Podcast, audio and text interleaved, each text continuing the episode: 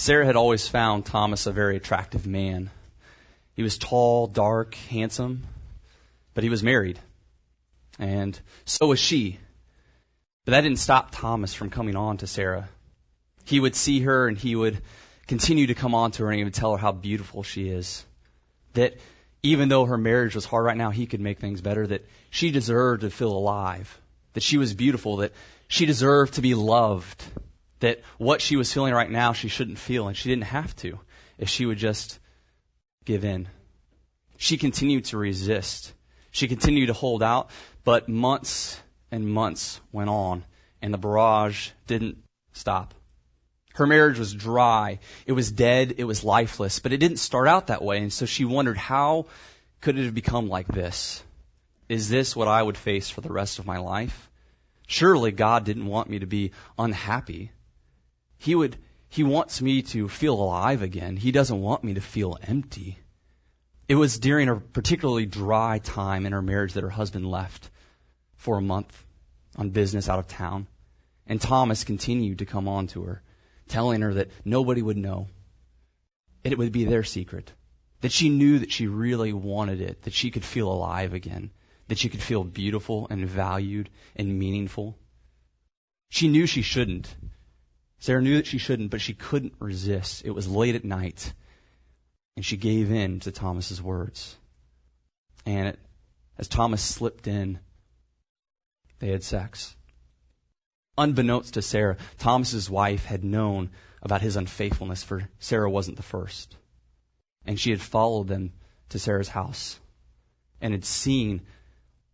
And so she reported the two of them to the local authorities. For, you see, for them, adultery wasn't just immoral, but it was also illegal. And unbeknownst to Sarah, she wakes up that morning to have the authorities break into her house, kick in the door, and tear her half naked from her bed while Thomas, her, her lover who had sworn all these vows, becomes a pragmatist and says, she forced me into it. She wooed me away from my wife. I was a faithful husband. And with her words, she ensnared me and she caught me up and dragged me away. The authorities grabbed Sarah and pulled her out of her room and began to drag her out through the alley and into the market, yelling that she's an adulterer, that she's guilty, that she's a prostitute, unfaithful. Sarah hangs her head in shame, feeling isolated, feeling alone, feeling guilty as she is. Wondering how did she get here? How did she wind up here in front of everybody, guilty and ashamed? They told her that they were bringing her to a judge who would decide her fate, whether she would live or whether she would die. Today we are going to talk about the seventh commandment. It says in Exodus 20:14, "You shall not commit adultery." You shall not commit adultery. And so if there's a big idea that I want you to take, if there's one thing that I want you to take from today, it's this that God loves faithfulness. God loves faithfulness. And so if you've come and you're, you're far from Christ, you're saying, listen, I'm not really sure if I'm a Christian. I'm here checking things out. Um, I hope that today, as you listen in, I hope that you try on the glasses of Christianity. See, we all have a perspective. We all look through a set of lenses to make sense of the world. And so I hope today that you will put on the lenses, the worldview of Christianity, and see how it actually makes sense of marriage, how it actually makes sense of faithfulness, and how it can empower you to be faithful. Now, for those of us that come that are Christians, my challenge is this, that you would remember why you're faithful and where your faithfulness comes from. So why you are faithful and where your faithfulness comes from. So we're going to look at three different questions um, real quick. We're going to ask why is faithfulness important? So why is faithfulness important? Second, we're going to actually go through and say what does the seventh commandment actually mean? What does it actually say and what does it mean? And then we're going to look at how How am I actually obedient in this? First thing I want to say is that um, this problem isn't isolated. Everybody in here has faced or is going to face um, immorality or the struggle with adultery, unfaithfulness. Um, some of the stats that I've seen is that 30 to 60 percent of all married couples are unfaithful. One or two of the couples are unfaithful at any given time. uh, thir- anywhere from 30 to 60% of couples are unfaithful at some point in time. It says that thir- 20 to 30% of females, females are unfaithful in their marital relationship, committing adultery, having extramarital sex, and 40 to 50% of males, 40 to 50% of, of guys that are married at some point in their marriage will commit adultery or will commit an act of extramarital sex this problem isn't isolated, right? It's it's not like this. It's just a couple, but this has affected everyone. I'm sure all of us. I mean, we look at our culture, and the way that our culture portrays marriage is that it's the old ball and chain, is that you drag it around, and that it enslaves. And so the idea is that we rid ourselves of this old institution, and we go and we we liberate ourselves through seeking love in its purest form. And so this problem of unfaithfulness, it it affects everyone it, it affects children, right? They, I mean, you see products of divorce. I mean, I'm, I'm, a product of, you know, my parents got divorced. They weren't unfaithful, but you see how like adultery will lead to divorce and it leads to brokenness and it, it affects children. So adultery affects all of us. Next thing is that the consequences for adultery, the consequences for unfaithfulness are, are dire. Do you understand that adultery, it destroys things? one of the, the, foundational books of the Bible is Genesis. Genesis literally means in the beginning, right? And so it's a, it's an account of all the things that God has done, starting from the beginning. And so to understand who God is, you really need to understand the first couple chapters of the Bible. And the first thing that we realize in Genesis is that God is creator. Right? God has spoken and has created things. And so what that means is that the universe isn't empty, that it doesn't have uh, a random assortment of values, but instead God has planted and placed certain things that work uh, a specific way. There's a rhythm through which God has created things. See, we, we understand that there are consequences when we break something physically, right? So if you drink arsenic, you're gonna die, right? I mean, we understand that there's a physical consequence when you do something physically. If you decide that you're Superman and you jump off a building and it's, you know, say 15 stories, you're not gonna be Superman. You're gonna fall to the ground and you're probably gonna die. There are physical consequences. We know these things. But for some reason, we don't think that there are spiritual or moral consequences. We don't think that God has actually created the universe in a rhythm that operates in a certain way that if you don't flow in, in rhythm with it, that it destroys. God has made the world that faithfulness will lead to our flourishing. It will lead to our benefit. And so when we disobey, there are consequences. It, it destroys us. Some of those things is that when we refuse to use sex as God has intended it, it dehumanizes us. Right? We see in Genesis that God says, I've made you in my image.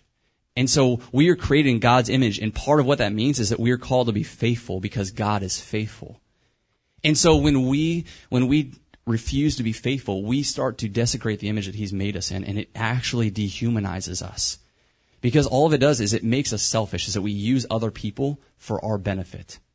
And so it, it mars our ability to be givers. Instead, it, it, it begins to create a selfish taking mentality in us. And so not only does it do this to us, so those that are unfaithful, it does it to them, but it also does it to the people that they are being unfaithful with. Is it tells them that you are just an object that is only good for my use. You're not a whole person that deserves to be loved and served, but instead I'm going to isolate this one part and use that because that's what you're good for. And it teaches people that they're objects to be used rather than people to be loved. And so the consequences are, are dire is that it dehumanizes us. Not only does it dehumanize us, but it also tears parts, uh, tears lives apart. You see it.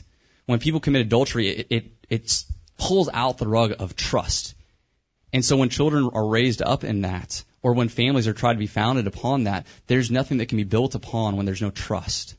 And so unfaithfulness destroys the ability for a foundation of trust it leads to deep insecurity as people wonder, am I enough? Am I really valuable? Am I really meaningful? And so it will create deep insecurity where people won't be able to flourish because there's always a self doubt. Am I really enough? Or should I be like this? Or should I be like this? And it causes them to perform and to try to be somebody that they're not. And so it creates deep insecurities.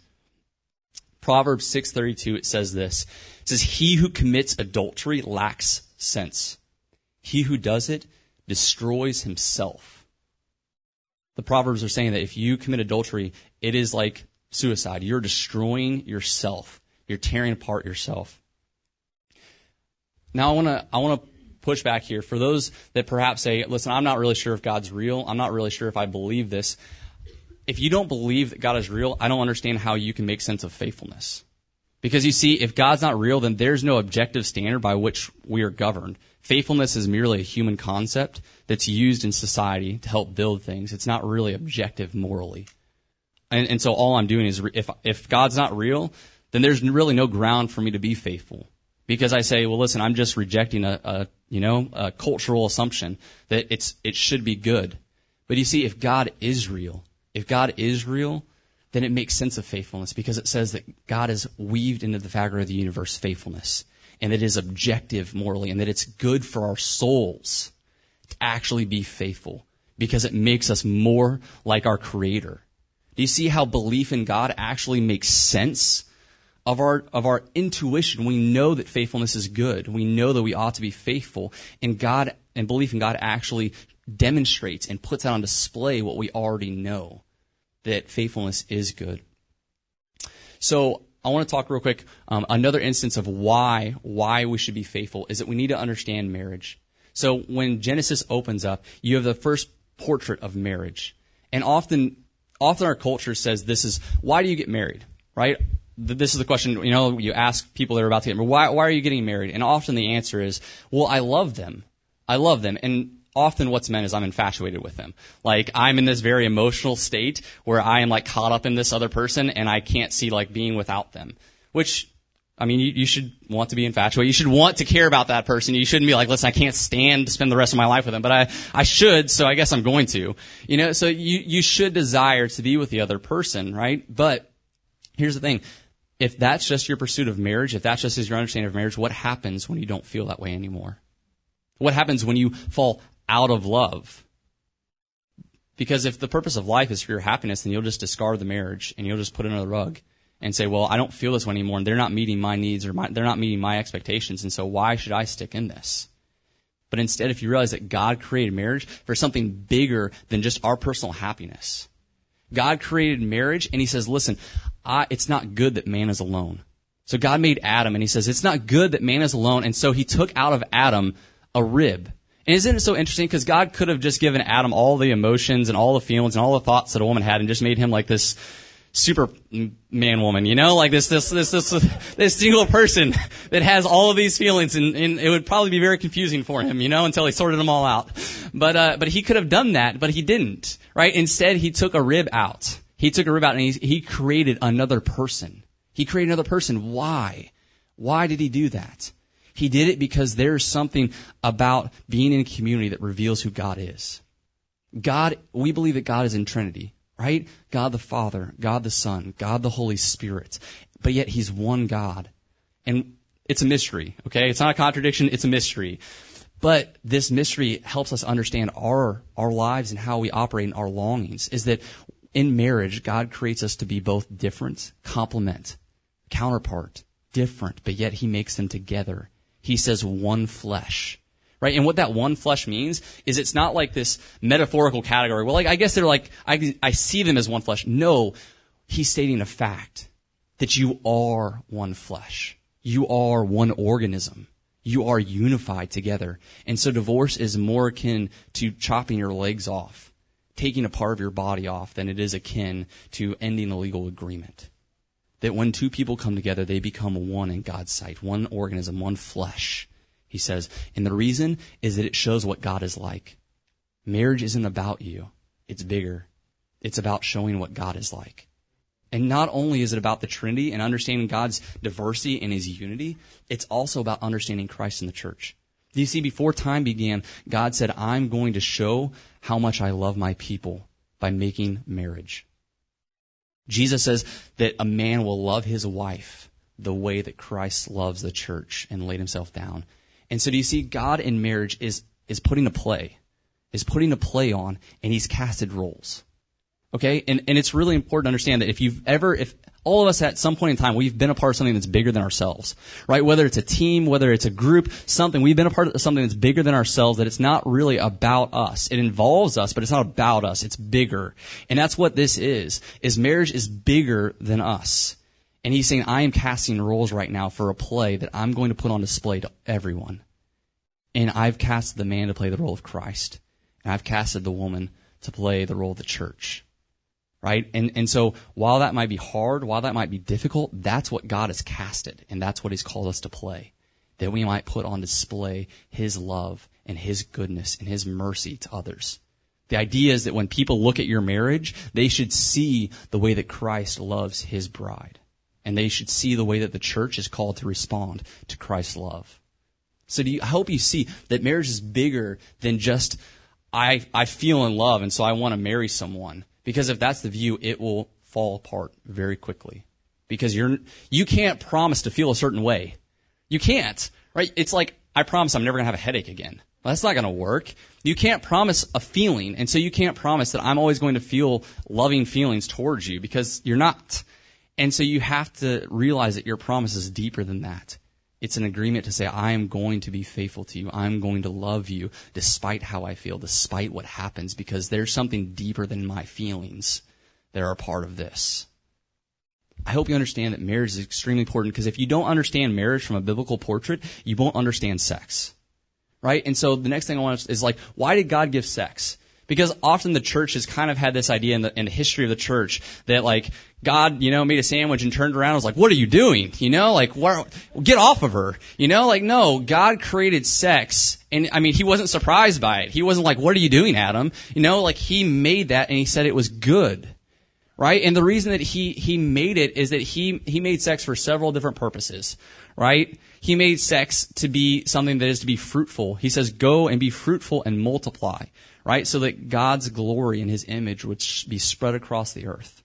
That's what he told Adam and Eve, is that you will multiply so that my glory might be seen all throughout the entire creation.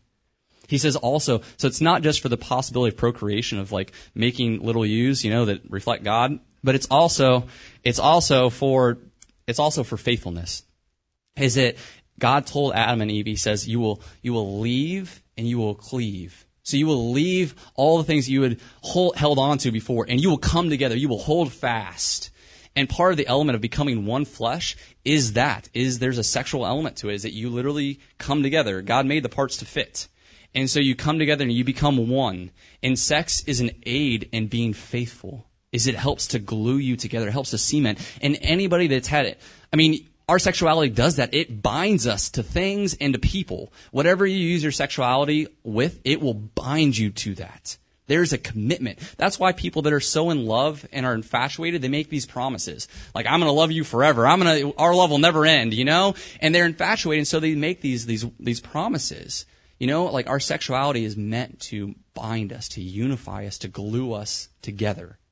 But not only that, but the Song of Solomon, if you ever read the Song of Solomon, you can't read it without like blushing because it's so vivid. And it, it talks about the love that a man has for his wife and the, the romantic and the sexual love. And it says that God made sex to be fun within the confines of marriage, right? He says, go enjoy, have fun, you know, like, you know, fill yourself. He says, get drunk with love, you know, like, I mean, drink until you can't drink anymore, like have your fill of it. But the reason that God gave it in marriage is because if it's not used in marriage, it's selfish, not selfless. No matter what it is, sex is made to be an act of life giving rather than life taking. And when sex is used outside of marriage, it's always an act of taking, not giving. Because in it, when I'm using sex outside of marriage, I'm saying I'll share one part of my life with you, but nothing else. I'm not willing to share financial or, or economic or, or social or um, spiritual or you know emotional i'm hiding these other elements from you. And so i'm only going to take this one area.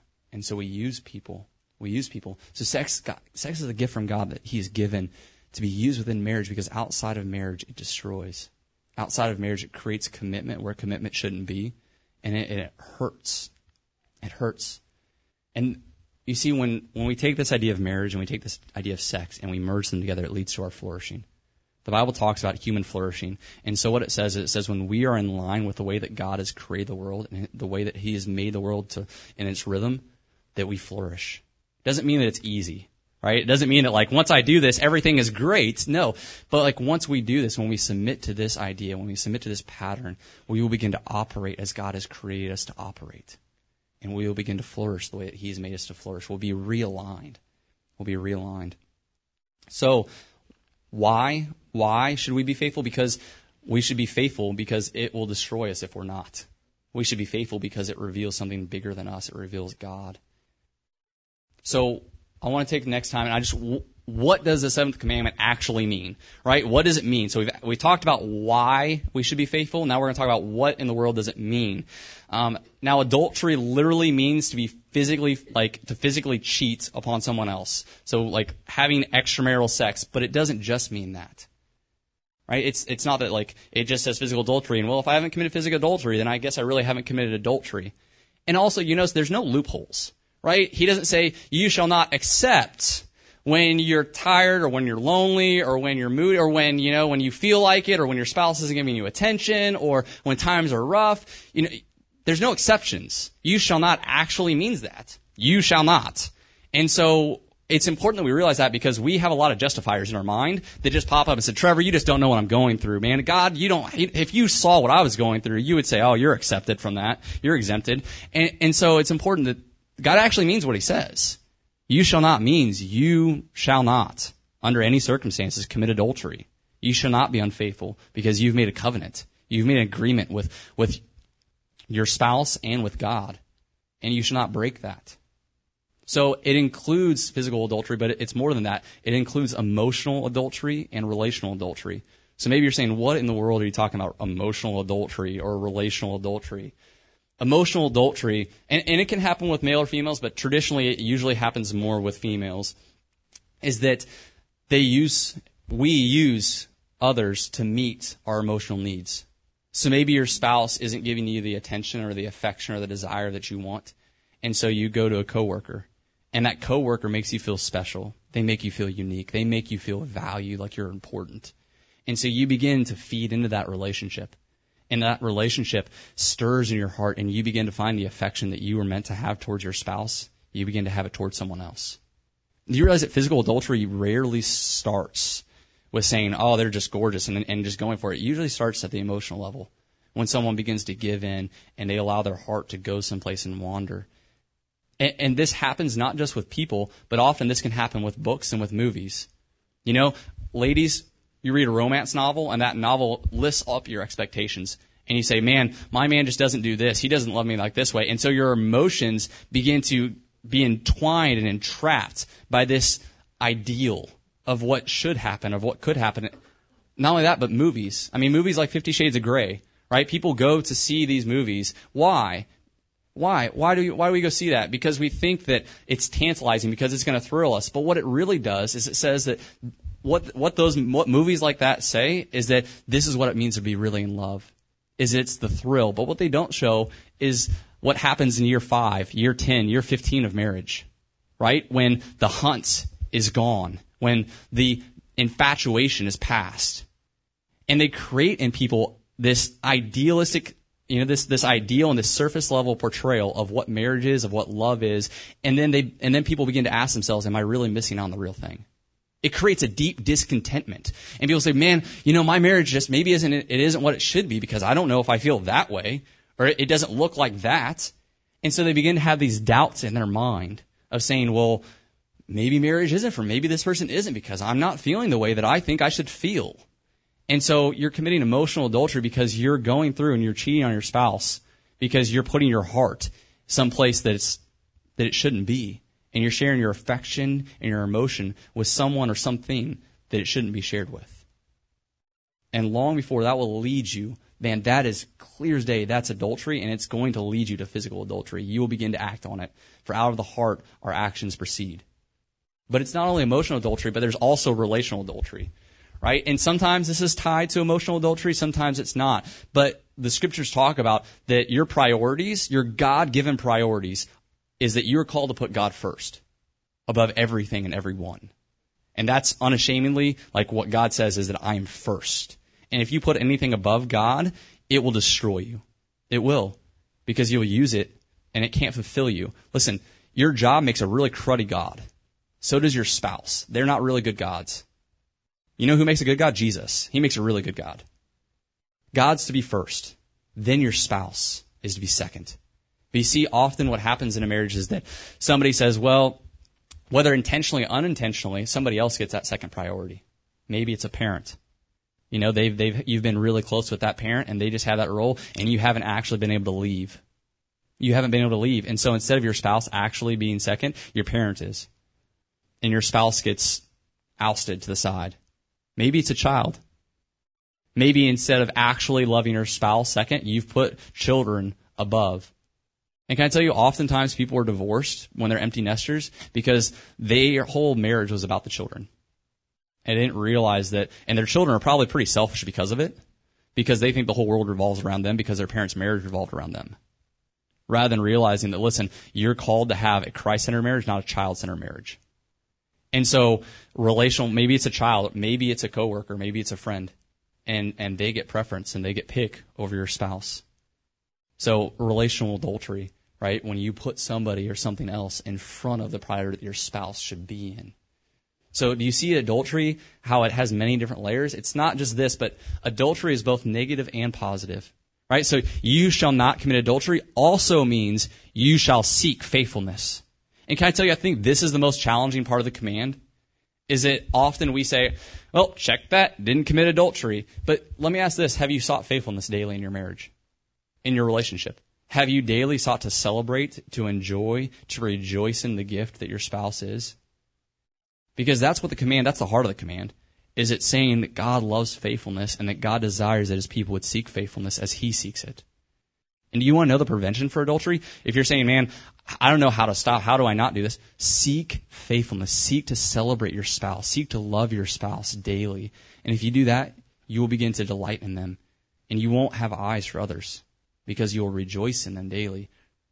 So it's both positive and negative. Negative and positive. It also includes all kinds of different forms. So adultery, just as, as murder is kind of like the, the highest category and all the other sins, whether it's rage, bitterness, frustration, all these other sins kind of fall underneath that category of murder.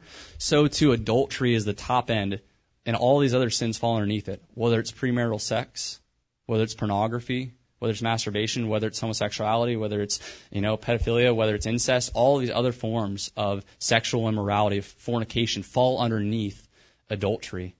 Why? I mean, we've already talked, but like they're selfish. They're selfish. When you begin to watch pornography, it will destroy you. It will destroy you because what it teaches you is that a woman's only good for your taking. And it objectifies women.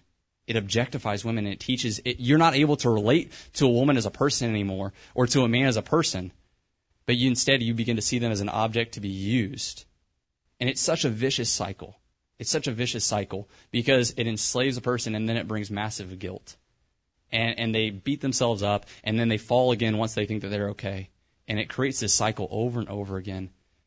Premarital sex destroys, right? Because it's taking it, saying, listen, I will share this part of my life with you, but I'm not going to share every other part. I want to read a, a quote from C.S. Lewis. He says this, the monstrosity of sexual intercourse outside of marriage is that those who indulge in it are trying to isolate one kind of union, the sexual, from all other kinds of union, which were intended to go along with it and make up the total union. The Christian does not mean that there is anything wrong about sexual pleasure any more than about the pleasure of eating. It means that you must not isolate that pleasure and try to get it by itself any more than you ought to try and get the pleasure of taste without swallowing and digesting by chewing things and spitting them out again. God loves the pleasure that sex brings. But he says if you isolate it from the covenant and the union that I've made in marriage, you will begin to destroy yourself and destroy others. And I, I've seen it. I've seen it. You can tell when people, when, when we all, when we engage, it hurts us. We were not made to operate in that. So, what does the seventh commandment mean? It means a lot. It means you shall not commit physical adultery, emotional adultery, relational adultery. It means that you shall not just not do it, but you not commit adultery, but also means that you should seek faithfulness. And it, it includes, so lest us say, well, listen, I'm not married, so this doesn't include me. Yes, it does. It includes all forms of sexual immorality. Whether you're struggling with, with pornography and masturbation and, and you're training, because that, that trains your mind to take rather than to give. And then when sex comes, you will be a selfish lover and you will take pleasure rather than giving it. And so it will train you. And so adultery includes all kinds of forms of sexual immorality. Last, I want, I want to talk about what does Jesus say about it? Right? What does Jesus say about adultery? In Matthew 5, 27 through 30, Jesus says this. He says, You've heard that it was said, You shall not commit adultery. But I say to you that everyone who looks at a, everyone who looks at a woman with lustful intent has already committed adultery with her in his heart. If your right eye causes you to sin, tear it out and throw it away. For it is better that you lose one of your members than that your whole body go into hell. Than that your whole body go into hell. Three things I just want to point out real quick. Jesus says that adultery is primarily an attitude of the heart. That adultery begins in the heart. It begins with a discontentment and saying, I need, I deserve, I want. And then it leads forth to action. It leads forth to action, that it starts in the heart. He says, second, that it's, it's drastic and it requires drastic action to fight against. Notice he says, you should be so willing to get rid of this that you should be willing to tear your eye out, to cut off your hand. Now, obviously those don't work, right? We just said that Jesus says it's a heart issue, so tearing out your eye or cutting off your hand doesn't solve your heart problem, right? But what he's emphasizing here is the drastic nature that you need to be willing to take if you want to overcome this, because this will enslave you. Sexuality is powerful. God made it to be powerful because it can be either be powerfully used for good to bring wholeness and life and, and healing, or it can be powerfully used for evil to destroy and tear apart and bring down. And so God says, if you want to be rid of this, you need to do whatever it takes. I first watched pornography when I was probably nine. I didn't know what it was. I was nine, and so I saw Playboy and thought PlayStation and Game Boy, this is going to be great. You know, and like had no clue what I was watching. and so clicked on this thinking like this is going to be the best game station ever. And, and clicked on it and my little world was rocked. Right? My little world was just flipped upside down from the time I was nine all the way through high school, struggling watching pornography, struggling, knowing that it was wrong, seeing the guilt and the shame and the isolation being put upon me, but yet not knowing how to get rid of it, not knowing how do I fight this, how do I get free. And we all, I think all of us struggle. All of us have some kind of temptation where we struggle with and we can relate. And I want to tell you that there's hope. God can free you. I haven't watched porn. I haven't seen porn since I was 19. It's been seven years that I've been free. It doesn't mean that we're all good. There's still a daily battle, a daily struggle to say, I will not look at this. I will not, you know, like Job says, I've made a covenant with my eyes that I would not look lustfully upon a woman. And you know, one of the things that healed me is confession. Is that I said, listen, I'm not going to isolate myself anymore, but instead I'm going to bring this to the light. I'm going to, because what the enemy does is he isolates you. And he says, You're alone. Nobody else does this. Look at how wicked you are. Nobody could love you. God doesn't love you.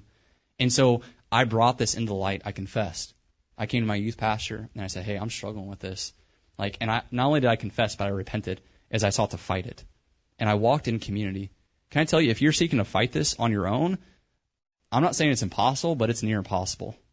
God didn't design for you to fight this on your own, that you were made to come into community. And so I hope that you know that you're loved and that this is a safe place for you to come, for you to confess, for you to repent, for you to have brothers and sisters that love you, that will walk with you through your struggle. That God knows and that He loves you. He loves you. But are you willing to do whatever it takes?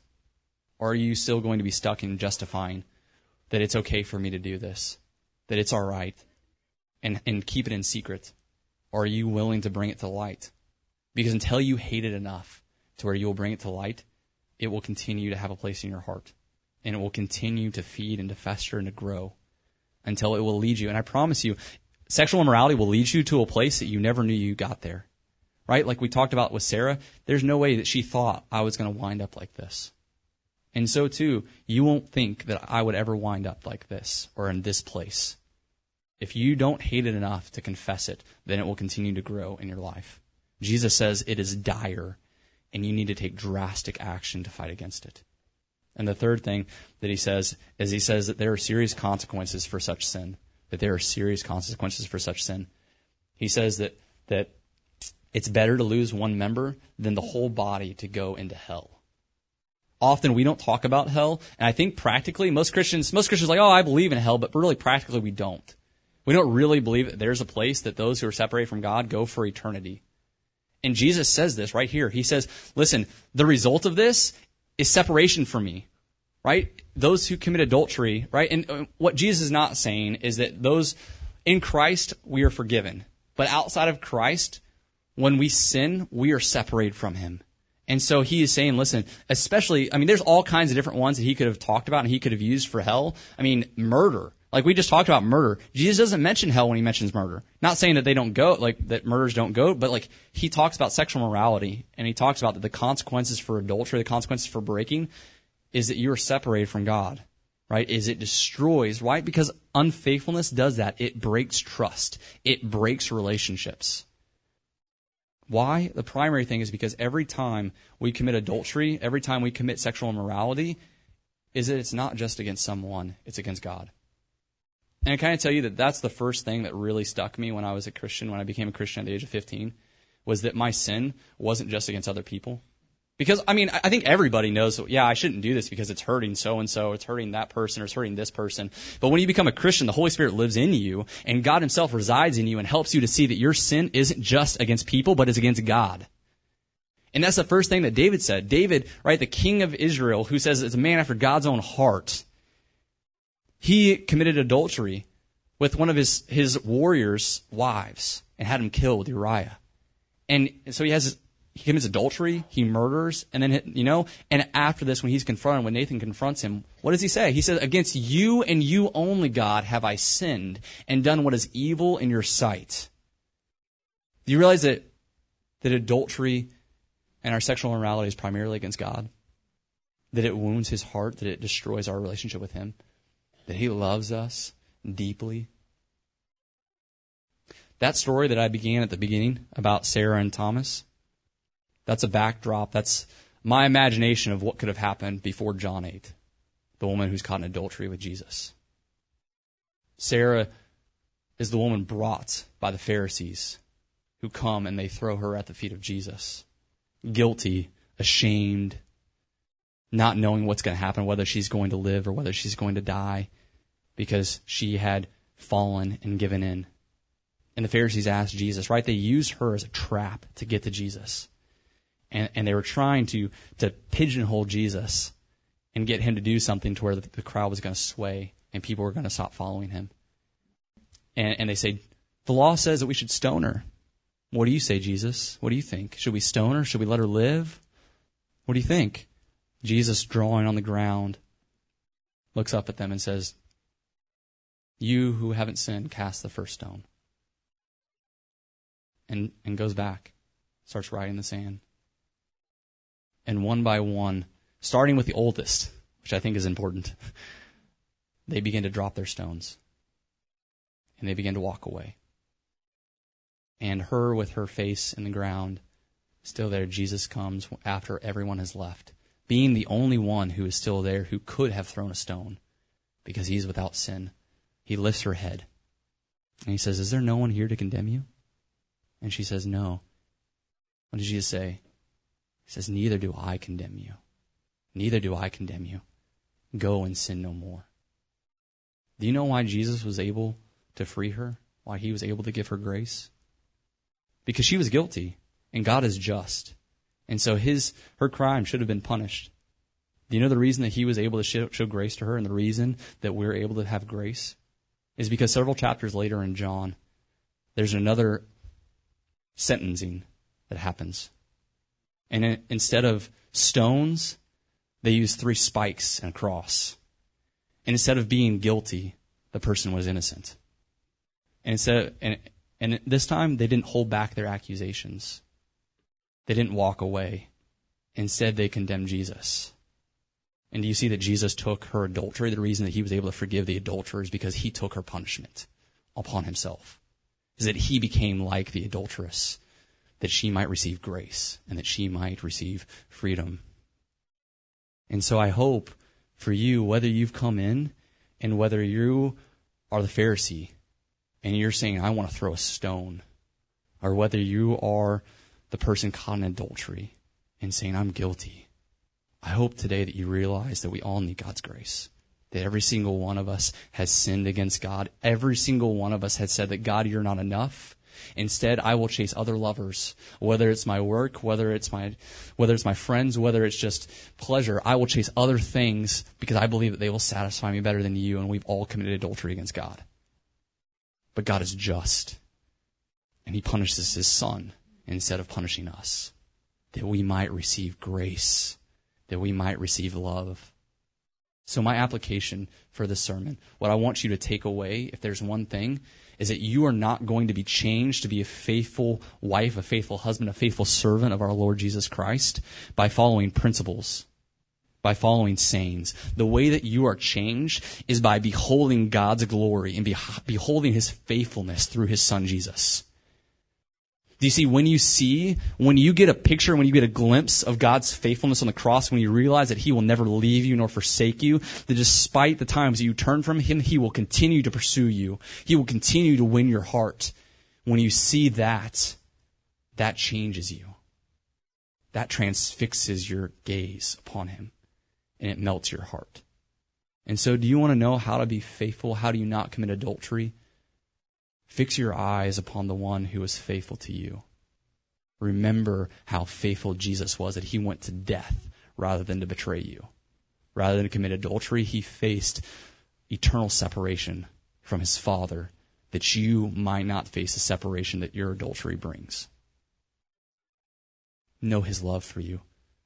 If you haven't accepted Christ, I pray that you would open your heart and that you would allow his love to flood in that he would reconcile you and bring you back, that your adultery would not separate you from God. Walk in his grace, walk in his love. Let us pray together. Jesus, thank you for your faithfulness.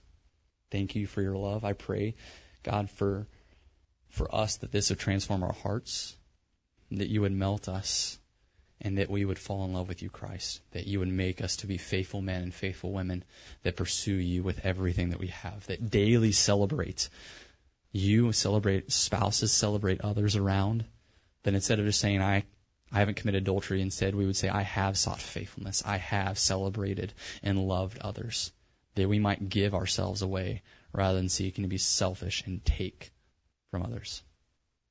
We love you, Christ. It's in your name we pray. Amen.